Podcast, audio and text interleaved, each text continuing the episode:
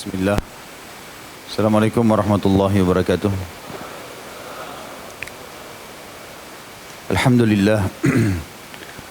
Kalimat mulia yang selalu kita ucapkan dengan penuh keyakinan sebagai seorang muslim bahwasanya Allah akan memenuhi segala kebutuhan kita dengan kalimat ini. Karena dia telah berfirman dengan firman yang benar dan kekal ditelawakan oleh orang yang beriman sampai hari kiamat. La in syakartum la azidannakum wa la in kafartum inna adabi lasyadid. Kalau kalian bersyukur, pasti aku akan tambah dan kalau kalian kufur, azabku sangat pedih. Oleh karena itu sangat wajar seorang muslim tidak pernah meninggalkan kalimat yang mulia ini.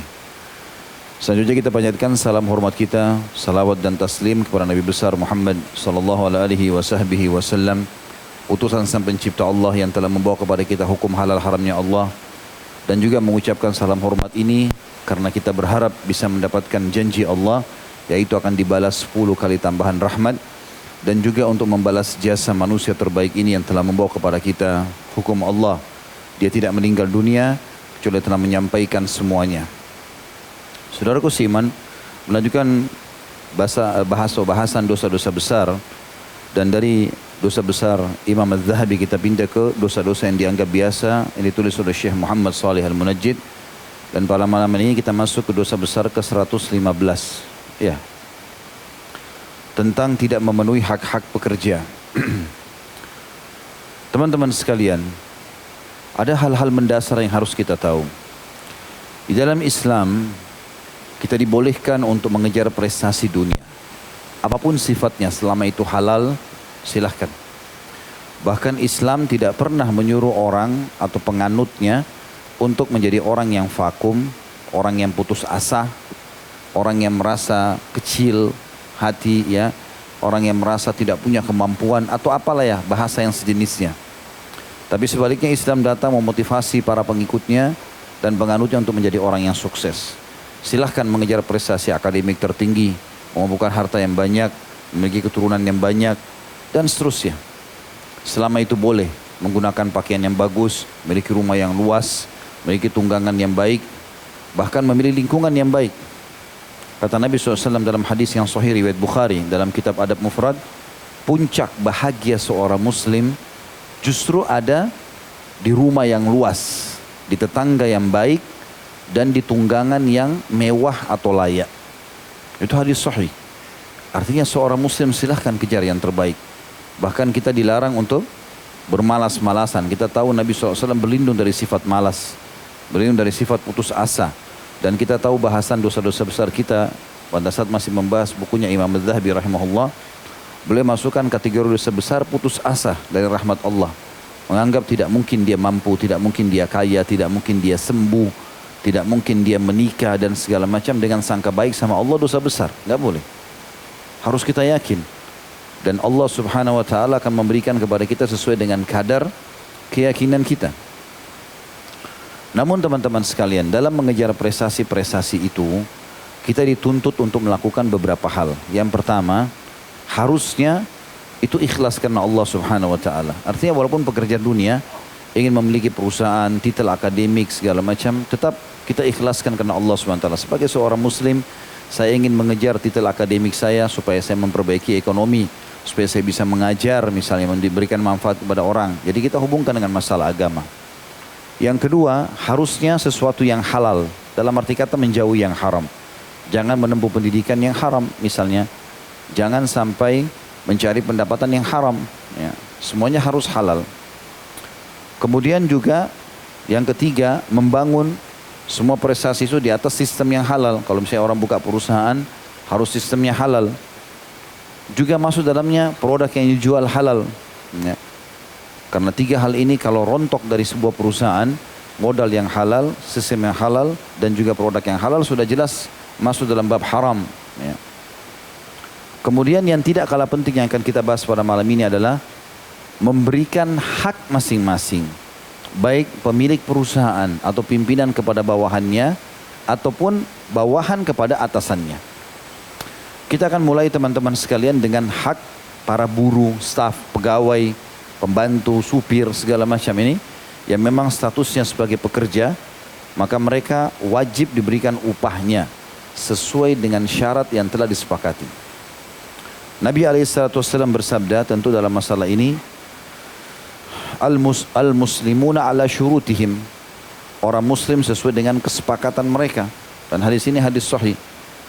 Jadi kalau misalnya sudah sepakat anda bekerja di satu perusahaan gajinya misalnya 5 juta hari kerjanya dari Senin sampai Kamis atau sampai Jumat jam kerjanya jam sekian sampai jam sekian ini jenis-jenis pekerjaannya 1, 2, 3, 4, 5 dijalankan dapat upah ya.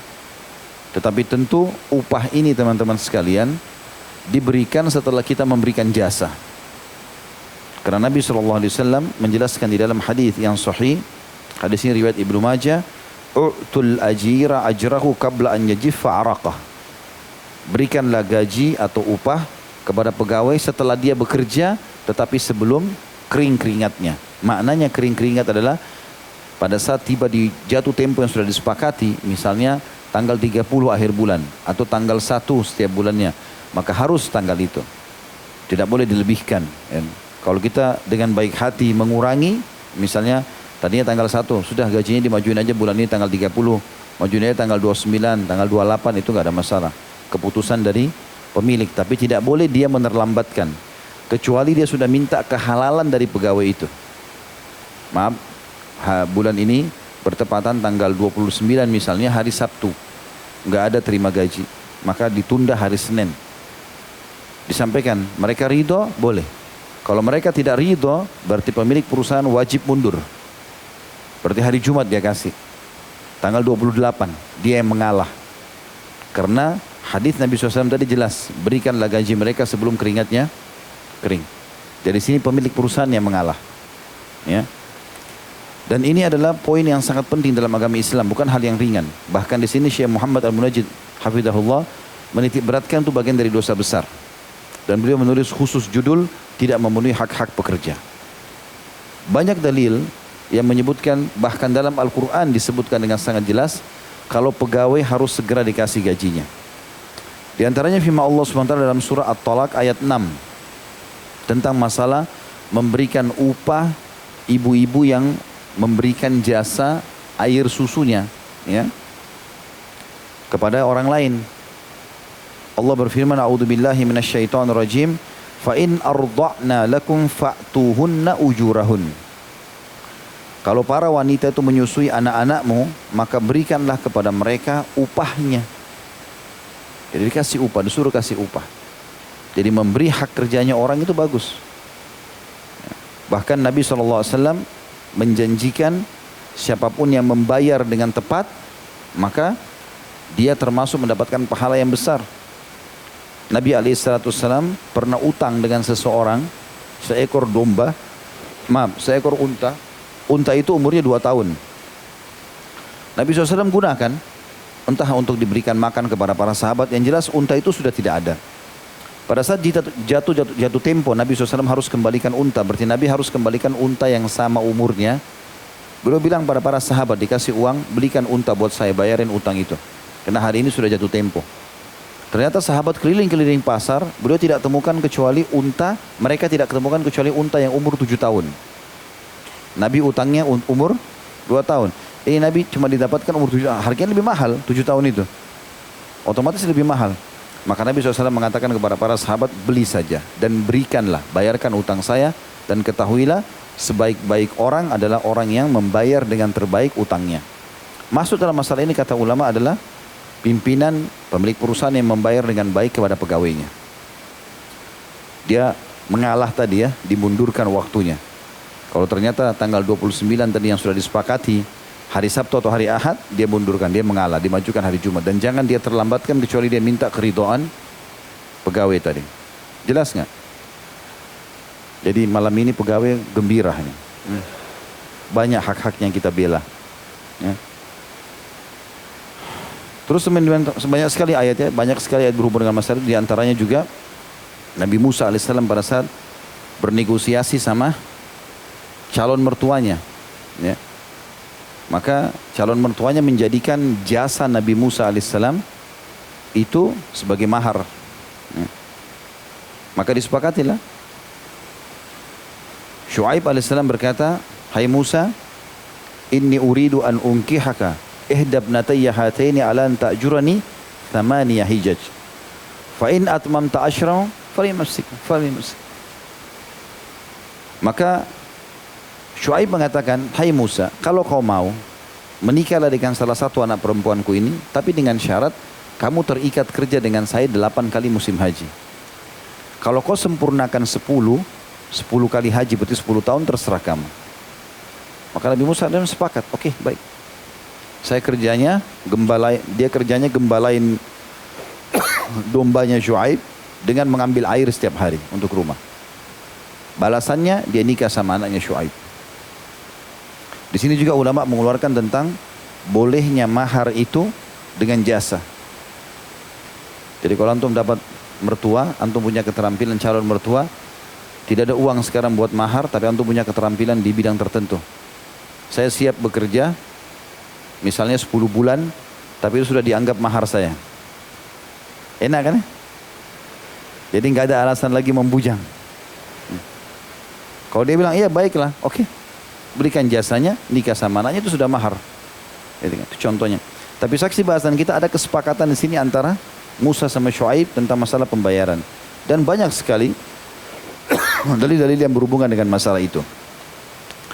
Tetapi kalau ada justru terbalik, seorang owner atau pemilik perusahaan atau atasan sengaja menunda-nunda pembayaran yang jadi dosa bagi dia, haram hukumnya.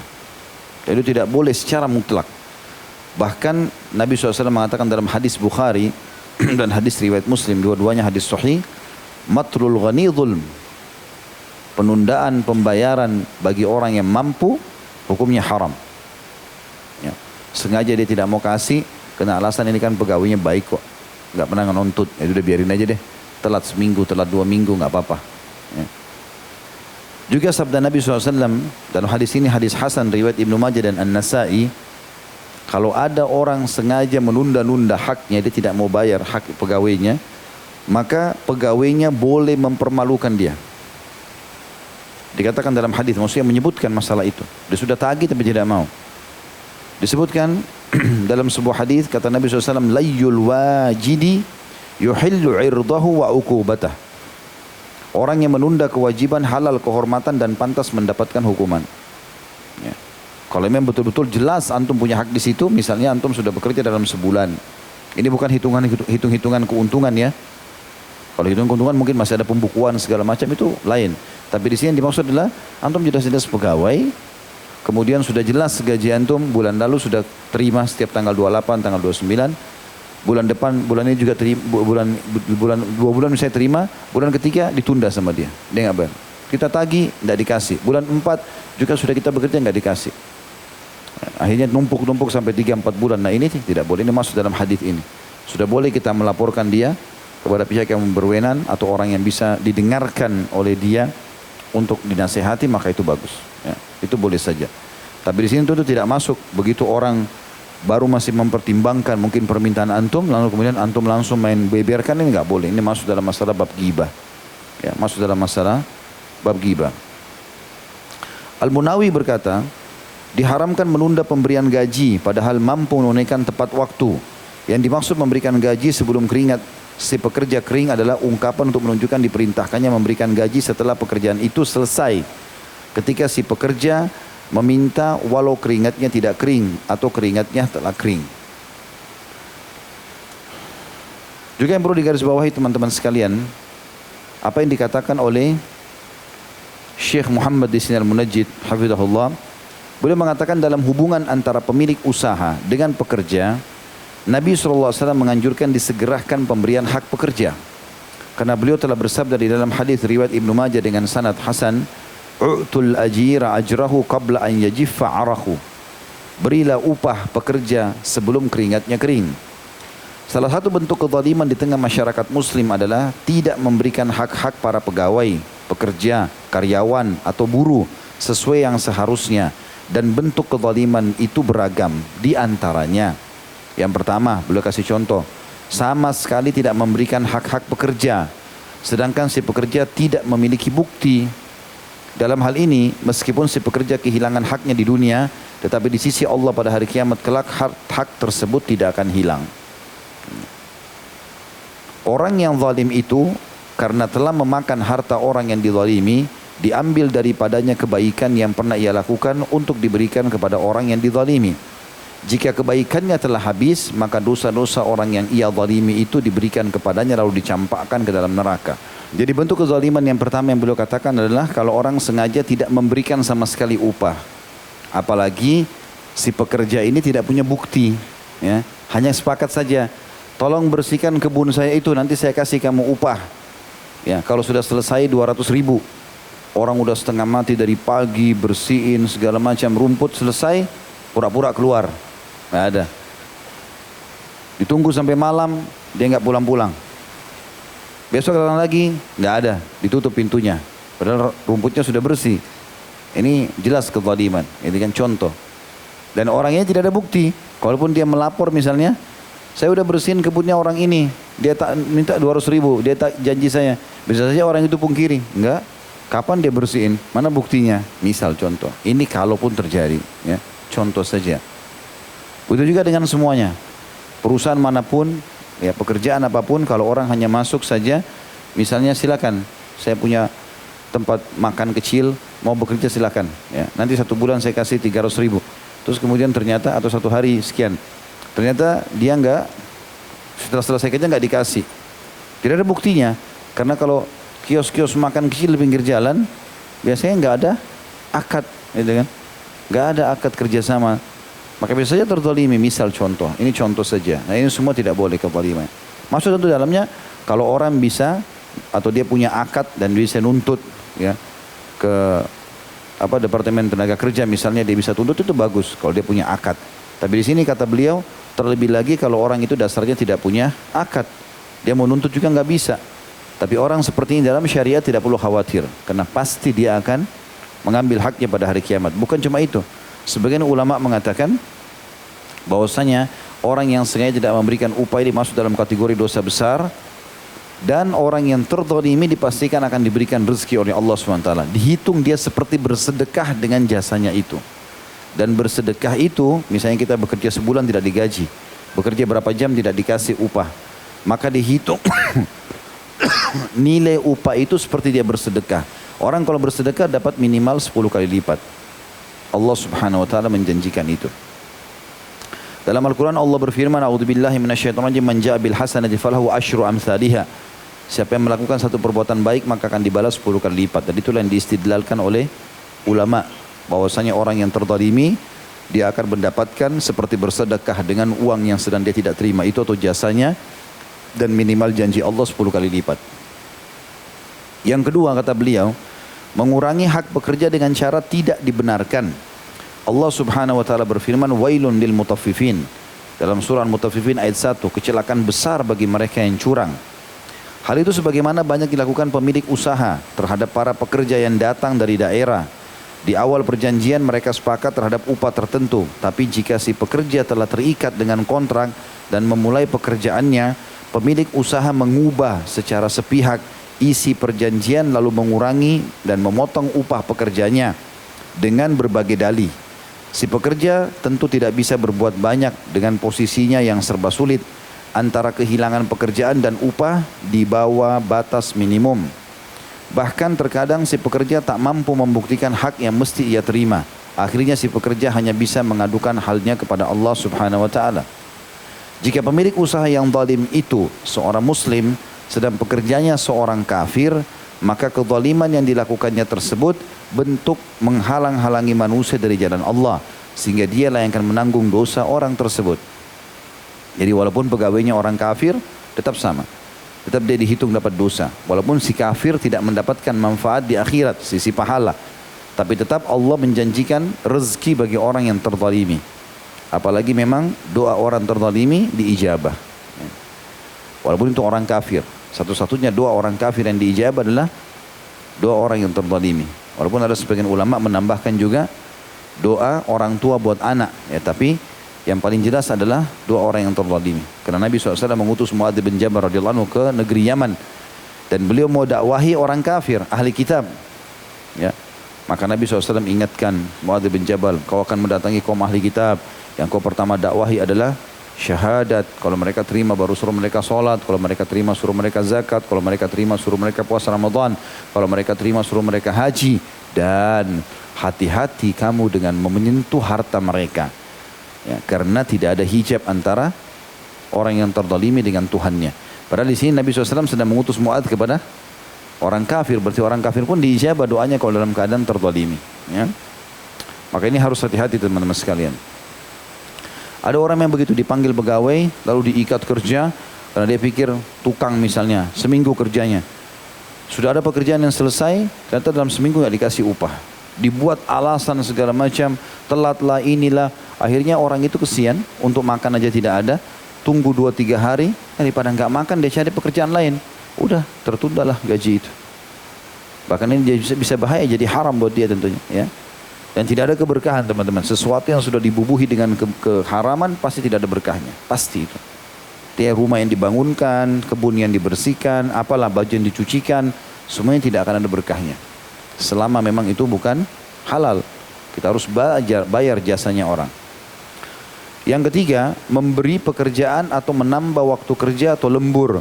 Tapi hanya memberikan gaji pokok dan tidak memperhitungkan pekerjaan tambahan atau waktu lembur. Ini juga tidak boleh. Karena tadi sudah jelas hadisnya yang kita sudah sebutkan al muslimun ala syurutihim. Orang muslim harus sesuai dengan syarat yang disepakati. Kalau dia kerja 8 jam per hari dari jam 8 sampai jam 5 sore ya sudah. Lewat dari jam 5 sore maka dilihat kalau dia bekerja betul ada tambahan harus dibayar lemburnya. Tergantung kesepakatan. Ya. Di sini tentu tidak masuk kalau pegawai itu sengaja lembur-lemburkan diri. Ya. Jadi dia sudah tahu kalau lebih nih jam 6 satu jam bisa dapat duit lumayan. Pura-pura pekerjaannya ditunda-tunda. Inna malamalu bin niat. Ya. Ingat muamalah kita sama Rabbul Alamin yang di atas langit. Bukan sama orang ini. Orang ini kita bisa tipu tapi Allah tidak mungkin. Ya. Allah itu basir, maha melihat, alim, maha mengetahui. Dan Allah itu syadidul iqab, berat siksaannya.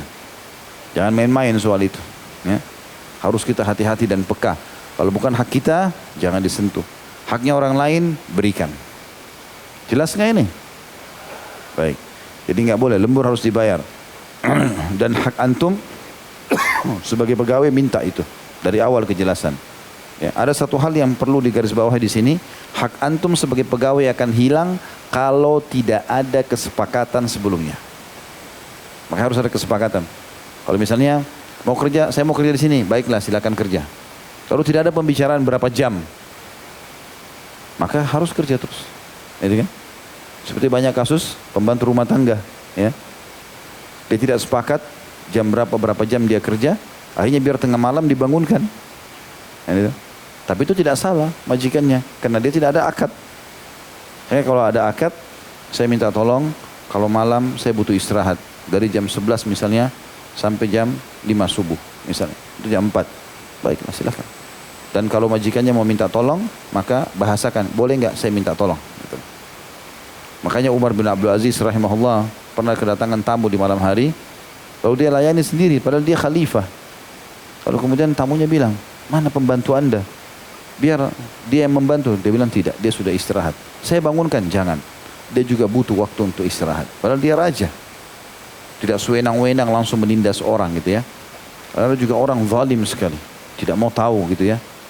Maka dia menindas orang-orang semaunya sendiri. Maka ini tidak boleh tetap Allah akan hukum dia. Ingat Tuhan kita satu. Allah subhanahu wa ta'ala. Saya pernah kasih contoh, jangankan manusia. Kucing lewat, antum sengaja iseng tendang. Lalu kucing itu pergi. Antum pikir kucing nggak bisa balas, biar aja. Nanti antum jalan pakai sepatu baru, jalannya lurus ke seleo, dua minggu sakit. Kenapa? Tendang kucing. Tidak bisa macam-macam. Allah subhanahu wa ta'ala itu maha adil dan tidak sama dengan makhluk yang masih bisa toleransi. Allah subhanahu wa ta'ala menghukum hamba-hambanya sesuai dengan kadar yang dia lakukan. Apalagi kalau dia berbuat zalim. Bahkan dalam ayat Al-Quran Allah mengatakan sesungguhnya Allah ya, tidak akan uh, kalau Allah menghukum seorang yang zalim maka Allah tidak akan tinggalkan sesuatu pun buat dia. Artinya dihukum dengan sangat berat. Yang keempat, mengulur-ngulur pembayaran gaji sehingga tidak memberikan gaji kecuali setelah melalui usaha keras kerja baik berupa pengaduan, tagihan hingga usaha lewat pengadilan. Ada orang begitu subhanallah. Tetap dia simpan gaji itu. Tapi dia tidak mau kasih. Sampai nanti betul-betul pegawai itu sudah berhasil mencapai pengadilan baru. Dan mengharapan dia tidak bayar. Makanya tidak boleh semuanya. Mungkin maksud pengusaha menunda-nunda pemberian gaji agar si pekerja bosan. Lalu meninggalkan haknya dan tidak lagi menuntut. Atau selama tenggang waktu tertentu ia ingin menggunakan uang pekerja untuk suatu usaha. Misalnya pegawainya banyak, seribu orang. Kalau dia tahan gajinya seribu orang masing-masing dua juta banyak sekali. Dia ingin putar dalam bentuk modal, tunda aja deh tiga bulan. Dengan alasan segala macam gitu kan. Nanti akan dikasih gajinya, nanti dikasih tahu bulan depan, padahal diputar nggak boleh. Karena itu hak mereka, kecuali dengan ridho mereka. Ya, tidak boleh pakai gaji pegawai untuk investasi apa pun, kecuali dengan ridho mereka. Ini hati-hati teman-teman, harus peka sekali. Saya pernah sampaikan itu dan saya ulangi lagi, saya sampaikan sama teman-teman di travel yang kami kelola. Ingat, kalau ada jemaah yang bayar, kemudian dia tidak jadi berangkat. Tidak ada istilah hangus. Gak boleh kita hangus, jangan ambil uangnya orang. Ya, kalau ambil uang orang berbahaya nih, gitu kan? Kalau terlanjur dia sudah dibelikan tiket, sudah bayar hotel di sana, akomodasi di sana, maka kita coba bantu, kembalikan. Kalau memang penerbangan potong misalnya 30 persen, 30 ya persen saja, sisanya 7 persen kita kembalikan. Kalau kamar hotel di sana sudah terlanjur dibayar dan tidak bisa lagi dikembalikan, maka kita sampaikan apa adanya. Ini sudah dibayar, nggak bisa. Ini notanya, nggak mungkin gitu. Maka itu dianggap sudah nggak bisa dikembalikan. Tapi walaupun dia sudah selesai, dia terima, kamar hotel itu tetap tidak bisa kita pakai. Buat untuk jemaah lain atau buat kita pakai, nggak boleh. Ya. Kemarin kita ada butuh mobil operasional. Saya bahasakan baik-baik sama teman-teman investornya. Ini hati-hati. Uang jemaah yang sudah di store nggak boleh dipakai sampai dia sudah memakai jasa kita. Udah sudah berangkat, udah selesai semua ada labahnya silakan kita pakai. Tapi uang orang terkumpul lalu kita pakai dulu nggak boleh. Kecuali dengan ridhonya mereka. Dan segala macam contoh-contoh yang seperti itu. Dikatakan mungkin maksud pengusaha menunda-nunda pembayaran gaji agar si pekerja bosan lalu meninggalkan haknya dan tidak lagi menuntut atau selama tenggang waktu tertentu ia ingin menggunakan uang pekerja untuk satu usaha dan tak mustahil ada yang membungakan uang tersebut ditaruh di bank hanya untuk ambil bunganya sedang pada saat yang sama para pengusaha penuh dengan uang yang diribakan ya. Yang diribakan itu sementara para pekerja merana tak mendapatkan apa yang dimakan sehari-hari. Juga tak bisa mengirim nafkah kepada keluarga dan anak-anaknya yang sangat membutuhkan. Padahal demi mereka lah para pekerja itu membanting tulang jauh di negeri orang. Sungguh celakalah orang-orang yang zalim itu kelak pada hari kiamat mereka akan mendapatkan siksa yang pedih dari Allah. Dalam sebuah riwayat dari Abu Hurairah radhiyallahu anhu disebutkan bahwasanya Rasulullah SAW bersabda, Qala Allah Ta'ala, Allah yang maha tinggi telah berfirman, Thalathatun ana khasmuhum yawmal qiyamah, rajulun a'ta bi thumma gadar, wa rajulun ba'a wa rajulun ista'jara ajiran fastawfa minhu wa lam yu'tihi ajrah. Allah Ta'ala berfirman, tiga jenis manusia yang aku akan menjadi musuh mereka kelak pada hari kiamat. Kita bermusuhan sama satu manusia saja sudah luar biasa repotnya, apalagi kalau bermusuhan dengan sang pencipta Allah. Yang pertama adalah laki-laki yang bersumpah dengan namaku untuk melakukan sesuatu lalu berkhianat. Tentunya luas maknanya ya. Siapa pun laki-laki atau perempuan yang berkhianat, ya dia sudah menjanjikan tapi dia tidak lakukan, apalagi bersumpah atas sama Allah maka ini masuk musuh Allah SWT. Ini mirip juga dengan hadis yang pernah saya sebutkan ya. Yang kata Nabi SAW. Nanti kita kembali ke lanjutan hadis ini ya. Ada hadis yang lain menguatkan potongan pertama. Jenis pertama manusia yang Allah musuhi ini adalah orang yang bersumpah dengan nama Allah untuk melakukan sesuatu lalu dia berkhianat. Ya. Hadis Nabi SAW yang berbunyi, siapa pun yang mengiming-imingkan seorang wanita, ya, saya akan nikahi kamu, saya akan begini, saya akan berikan ini dan terusnya, lalu dia bersumpah atas nama Allah untuk membenarkan sikapnya, padahal dia bohong, Allah pun tahu dia bohong. Maka terhalalkanlah kemaluan wanita tersebut kecuali pada hari kiamat. Walaupun di dunia dia status di buku nikahnya adalah suami orang-orang tahu dia suami tetap dia dihitung sebagai seorang pezina. Hukuman pezina karena dia bohong. Dia menipu di situ dan tidak ada seseorang yang mengiming-imingkan seseorang dengan bersumpah atas sama Allah pemilik harta lalu terhalalkanlah harta orang tersebut padahal dia tahu dia bohong Allah tahu dia bohong kecuali dia akan datang pada hari kiamat dicatat sebagai seorang pencuri jadi hati-hati teman-teman, muamalah kita sama Allah Azza wa Jalla. Tidak boleh kita lalai. Berat hukumannya ini. Yang kedua yang Allah musuhi pada hari kiamat adalah laki-laki yang menjual orang yang merdeka. Ya. Bukan budak, lalu memakan harga uang hasil penjualannya. Ya, seperti misalnya dia memberangkatkan orang-orang dengan alasan mau bekerja di satu negeri. Ternyata bukan pegawai, tapi dijual. Maka terikatlah manusia-manusia tersebut menjadi budak-budak yang diperjualbelikan. Lalu dia ambil nilainya. Ya. Kemudian yang ketiga, ini jadi saksi bahasan kita adalah laki-laki yang mempekerjakan pekerja yang mana ia memenuhi pekerjaannya, pegawainya, tetapi ia tidak memberikan upahnya. Jadi sudah dipekerjakan, sudah berikan jasanya tapi tidak dikasih gajinya. Hadis ini diriwayatkan oleh Imam Bukhari di jilid 4 halaman 447 ya. Jadi itu teman-teman sekalian berhubungan dengan masalah hak pegawai ya. dan bagaimana atasan harus ber bersikap.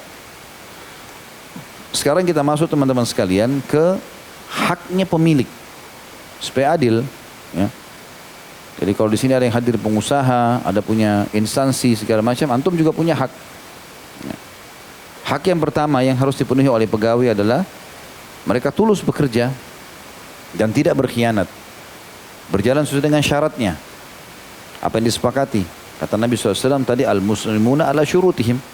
Orang muslim sesuai dengan syaratnya. Maka pegawai wajib bekerja dan memberikan haknya. Bahkan kata Nabi SAW, aku diperlihatkan tiga orang yang pertama masuk surga pada hari kiamat. Di antaranya adalah seorang budak yang memberikan hak Tuhannya dan memberikan hak majikannya. Tentu di sini tidak disamakan dengan budak, tapi sebagian ulama mengatakan Allah Subhanahu wa taala memberikan jasa yang besar masuk ke surga pertama golongan di antaranya adalah seseorang yang budak yang terikat dengan keterbudakan lalu dia memberikan hak Tuhannya ibadah dan dia juga memberikan hak majikannya. Jadi semestinya orang tahu kalau dia bekerja dia bekerja, gitu kan?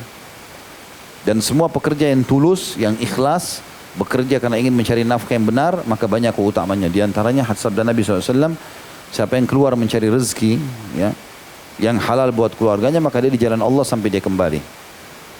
Juga dalam hadis yang lain kata Nabi SAW tidak ada seseorang yang membuka pintu iffah, kemuliaan, tidak ngemis-ngemis, bekerja. Di hasil kerjanya baru dia hidup dari situ. Kecuali Allah akan bukakan pintu kekayaan dan tidak ada orang yang membuka pintu mengemis kecuali Allah bukakan pintu kemiskinan. Dalam hadis yang lain kata Nabi SAW, tidak ada sesuatu yang paling mulia yang kalian konsumsi dibandingkan dengan dibandingkan dari hasil tangan kalian sendiri. Dan ketahuilah anak-anak kalian dari hasil tangan kalian atau hasil upaya kalian. Jadi semua keutamaan-keutamanya makanya pekerja bekerja serius karena Allah Subhanahu wa taala serius maksimal dalam pekerjaan tersebut dan memberikan yang terbaik buat orang yang sedang terikat akad dengan dia. Yang kedua, tentu sini bekerja serius ya. Yang kedua masuk dalamnya tidak boleh berkhianat. Sesuatu yang bukan hak antum jangan disentuh. Ini sudah sering saya kasih contoh ya. Antum bekerja sebagai seorang staf pegawai di restoran, di rumah makan, atau antum bekerja di uh, apalah ya penjual minuman sekarang banyak di konter-konter di mall misalnya. Maka ingat akad antum apa dulu jelas. Kalau dia hanya pekerjakan antum untuk bekerja saja atau penjual es krim, penjual biskuit, apalah ya. Maka akadnya apa dulu? Kalau akadnya misalnya dibilang nanti e, dari es krim ini atau dari kue ini atau dari makanan ini kamu bisa dapat jatah setiap penjualan 20 piring misalnya atau 20 gelas nanti kamu akan dapat satu. Atau kalau kamu mau boleh jatah kamu satu skop per hari misalnya. Maka itu tidak ada masalah. Tapi kalau tidak ada kesepakatan itu tidak boleh kita sentuh sama sekali. Pernah saya ceritakan kisahnya Sufyan Thawri rahimahullah. Tiga bulan bekerja di kebun kurma, tidak pernah makan satu butir pun.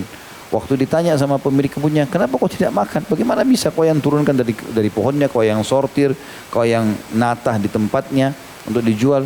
Dia bilang karena anda belum pernah izinkan saya. Tiga bulan nggak pernah makan satu butir pun. Allahu alam kalau antum yang kerja. Hmm. Hmm. Allah iya. Saya pernah punya pengalaman soalnya. Saya buka toko waktu itu di Kalibata jual kacang-kacang segala macam, kismis gitu. Jadi makanan seperti ini. Saya kasih teman-teman pegawai di situ saya bilang, "Ini saya izinkan untuk makan tapi seperti ini." Saya tuliskan kadarnya, ya. Tapi ini tidak boleh lebih daripada itu karena ini kita lagi dagang, gitu kan? Karena lebih daripada itu nanti bisa bungkus bawa pulang habis juga nggak dagang nanti kan. Nah rupanya saya amanahkan kepada seseorang Kalau dia omongannya luar biasa, seperti orang yang sudah paham agama, omongannya luar biasa, dalil-dalilnya banyak. Saya percayakan silakan ini kasir dipegang gini-gini sudah. Nah supaya terbongkar banyak hal yang terjadi pada dia. Dia tulis buat kartu nama, dihapus alamat toko. Jadi kalau ada setiap eh, pembeli datang dikasih kartu nama dia, boleh order sama dia langsung.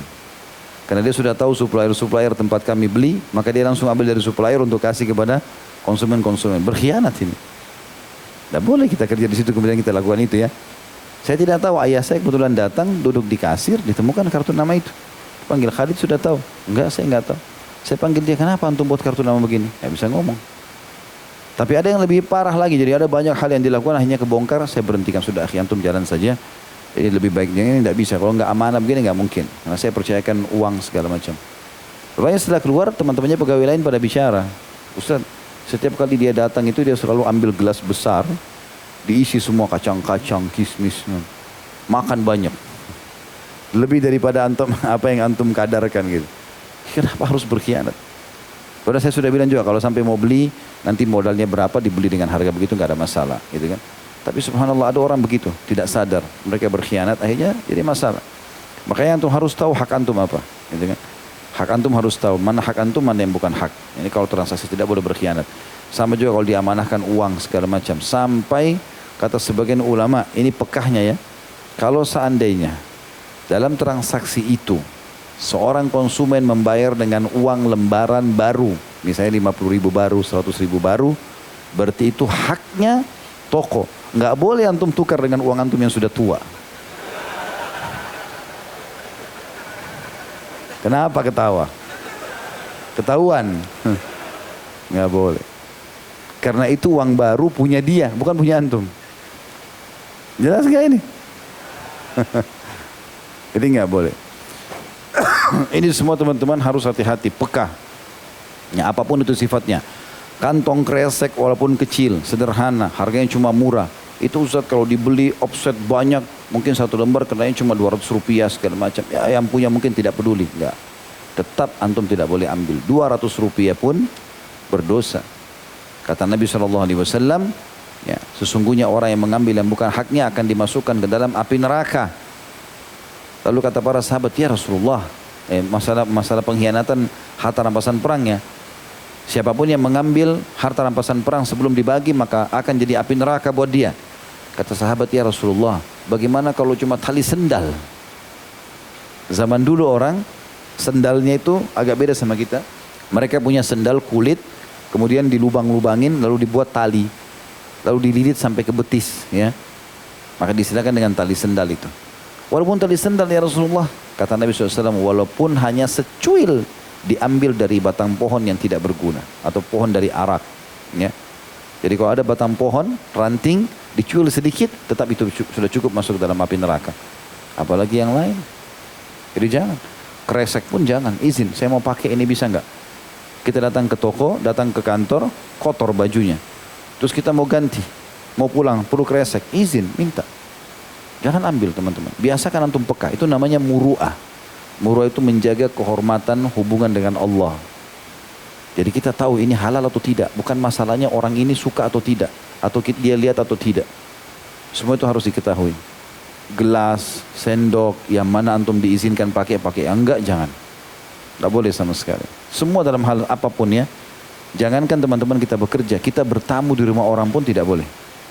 Adabnya kalau kita bertamu di rumah orang, Sunnah Nabi SAW kalau kita berdiri jangan berdiri di depan pintu yang pas dibuka. Jadi kalau dia punya dua daun pintu, antum berdiri yang masih ditutup. Jadi kalau orang buka tidak langsung kelihatan aibnya di dalam. Nabi SAW perintahkan itu dalam adab bertamu. Kalau sudah dipersilakan, silakan masuk. Bahasanya silakan masuk, bukan silakan duduk. Ya. Berarti masuk saja. Saya kalau bertamu ke rumah orang, pernah saya datangi beberapa orang ikhwah gitu, Silakan masuk Ustaz. Saya masuk sampai dekat pintu saja. Loh kok masih situ Ustaz? Tadi kan katanya silahkan masuk. oh ya silakan duduk Ustaz. Baik, sebelum duduk saya tanya lagi. Mana? Saya duduk di mana? Jangan sampai saya duduk di sofa yang tempatnya tuan rumahnya. Kan gitu. Oh di sebelah sini Ustaz. Baiklah. Duduk. Kalau nggak dipersilakan minum, nggak silakan makan, jangan. Ini buka toples semua. main ambil. Tidak dipersilahkan. Dari mana hak antum? Ada kadang-kadang juga tamu tidak tahu diri singgung-singgung. Ini tenggorokan sudah kering nih dari tadi. tahu diri. Bertamu, mungkin dia tidak punya minuman. Mungkin, dan seterusnya. Antum sampaikan hajat pulang setelah itu. Dan banyak hal-hal yang berhubungan dengan masalah itu teman-teman. Jadi nggak boleh. Ya intinya kita kembali ke bahasan tadi jangan sampai kita berkhianat walaupun hal, -hal kecil. Saya pernah kasih contoh pulpen lah, kertas lah segala macam jangan dipakai. Bahkan layar komputer antum pun di kantor sampaikan. Kalau itu untuk kerja untuk kerja, dibayar untuk itu. Ada hajat pribadi, titipan teman, mau ngetik-ngetik, izin dulu. Ini ada yang saya mau pakai bisa nggak? Kalau nggak bisa jangan. Antum pergi ke rental, beli sendiri laptop, cari jalan. Jangan dipakai. Nggak boleh. Kalau enggak jadi nggak halal nanti. Walaupun tuh niat bantu orang. Jelas nggak ini? Karena akadnya begitu. ya. Kemudian yang ketiga, pegawai tidak boleh berkhianat. Ya. yang ketiga, dia harus bisa menjaga rahasia perusahaan. Tidak boleh dibuka sama dia. Tidak boleh teman-teman antum baru bekerja setahun, udah tahu link-linknya semua, berhenti, langsung kerjakan seperti apa yang orang kerjakan. Antum ambil curi informasinya orang gimana ceritanya nih? Kalau antum sudah ada akad misalnya bekerja boleh sampai satu tahun. Setelah itu mau buka usaha sendiri silahkan. Bahkan termasuk adabnya kata ulama adalah kalau kita bekerja satu perusahaan kita sudah keluar ya kalau saya pernah baca peraturan tenaga kerja resmi itu memang pemerintah kita kalau salah punya peraturan nggak boleh minimal setahun setelah berhenti itu nggak boleh buka usaha yang sama. Nanti satu tahun kemudian baru untuk tidak mengganggu, merusak perusahaan yang sudah ada gitu lah. Itu ada peraturannya sendiri.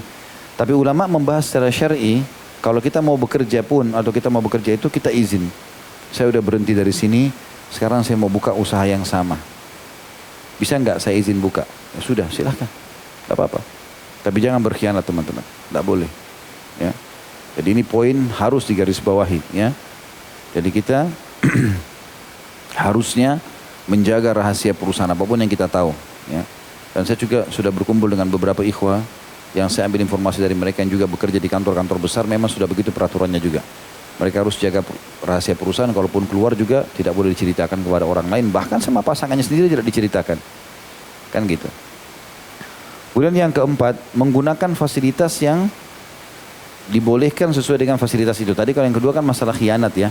Tapi ini lebih pekah lagi, artinya sama mirip dengan tadi, tapi ini adalah menggunakan fasilitas yang diizinkan saja. Misalnya mobil, motor, dinas, rumah, dinas. Dinas, namanya dinas ya sudah. Kalaupun kita dikasih mobil dinas teman-teman, bahasakan baik-baik sama kantor. Istri saya tinggal di Surabaya, saya di Jakarta.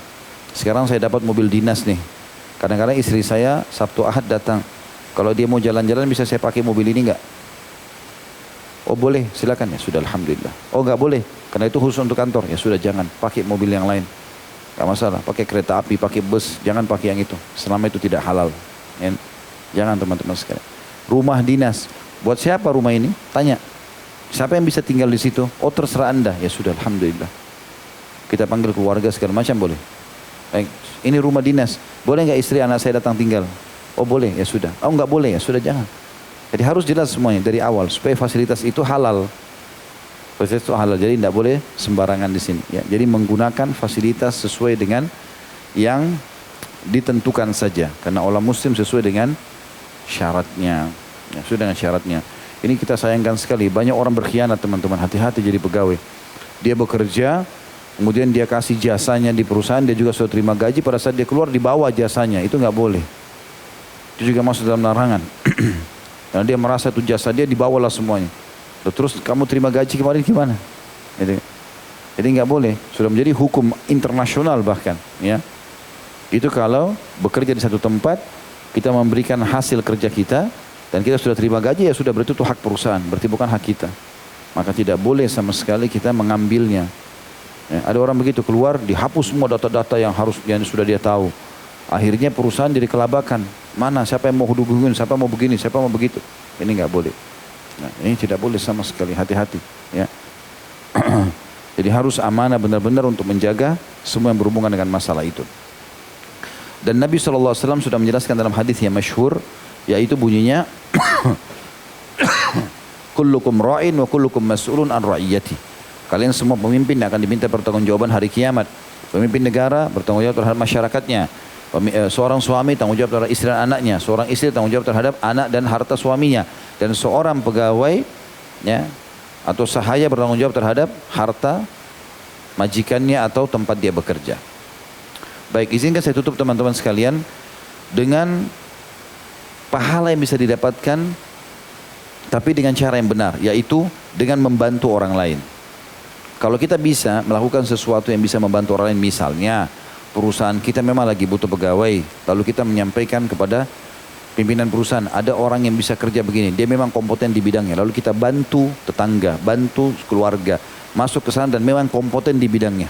Tidak ada nepotisme, yang betul kompeten di bidangnya. Maka itu bagus, lakukan, tidak masalah. Bahkan Nabi SAW mengatakan dalam hadis yang sahih, hadis ini diriwayatkan Imam Muslim di 4 nomor 1726, "Man istata'a minkum an yanfa'a akhahu falyaf'al." Siapa yang bisa di antara kalian memberi manfaat kepada saudaranya, lakukanlah. Termasuk dalam masalah ini adalah memudahkan pekerjaan buat dia. Ya. Juga pimpinan perusahaan, memang orang ini layak dinaikkan jabatan, naikkanlah jabatannya, silahkan. Ya. Maka itu juga dianjurkan ya. Bahkan Nabi SAW mengatakan siapa pun yang menggunakan ya kesempatan dia, kedudukan dia untuk memberikan sesuatu pada orang dan itu dengan cara yang benar, cara yang halal, itu kan? Maka masuk dalam sabda Nabi SAW, Ishfa'u tu'jaru. Berikanlah pertolongan, niscaya kalian akan diberikan pahala. Hadis ini diriwayatkan Abu Daud nomor 5132. Ya. Tetapi tidak boleh teman-teman antum membantu orang khusus membantu ya memberikan rekomendasi atau jaminan ya atau syafaat ya pertolongan apalah ya terus antum tentukan ya tentukan balasannya itu nggak boleh kata Nabi SAW dalam hadis yang sahih ini penutupannya man syafa'a li ahadin syafa'atan fa ahda lahu hadiyya 'alaiha faqabilaha minhu faqad ata baban 'azima min abwab riba. Barang siapa yang memberikan pertolongan kepada seseorang lalu ia mengambil hadiah dari pertolongan tersebut maka sungguh dia telah membuka pintu riba. Maksudnya di sini ada hadisnya. Saya sudah tanyakan kepada Dr. Ziyad Abadi pada pekan yang lalu Syekh ini makna hadisnya apa? Apakah begitu orang bantu kita kemudian kita langsung kasih dia balasan itu sudah masuk dalam bab riba kata beliau bukan yang dimaksud di sini adalah kalau ada orang mau membantu orang lain tapi dari awal dia sudah kasih nilai Padahal itu bantuan, makanya tidak boleh. Ini masuk dalam bab riba nantinya. Gitu kan. Jadi belum orang itu jelas diterima, sudah main ambil keuntungan saja. Nah, itu tidak boleh. Dan ini beda dengan kalau orang berbuat baik lalu kemudian kita balas setelah kita mendapatkan hak kita. Itu dibolehkan dalam syariat. Allahu alam. Itu bahasan kita insya Allah dan kita akan ketemu nanti di pertemuan akan datang dengan dosa 116 masalah tidak adil di antara anak-anak. Subhanakallah wa bihamdika. Asyhadu an la ilaha illa anta astaghfiruka wa atubu ilaik. Wassalamualaikum warahmatullahi wabarakatuh.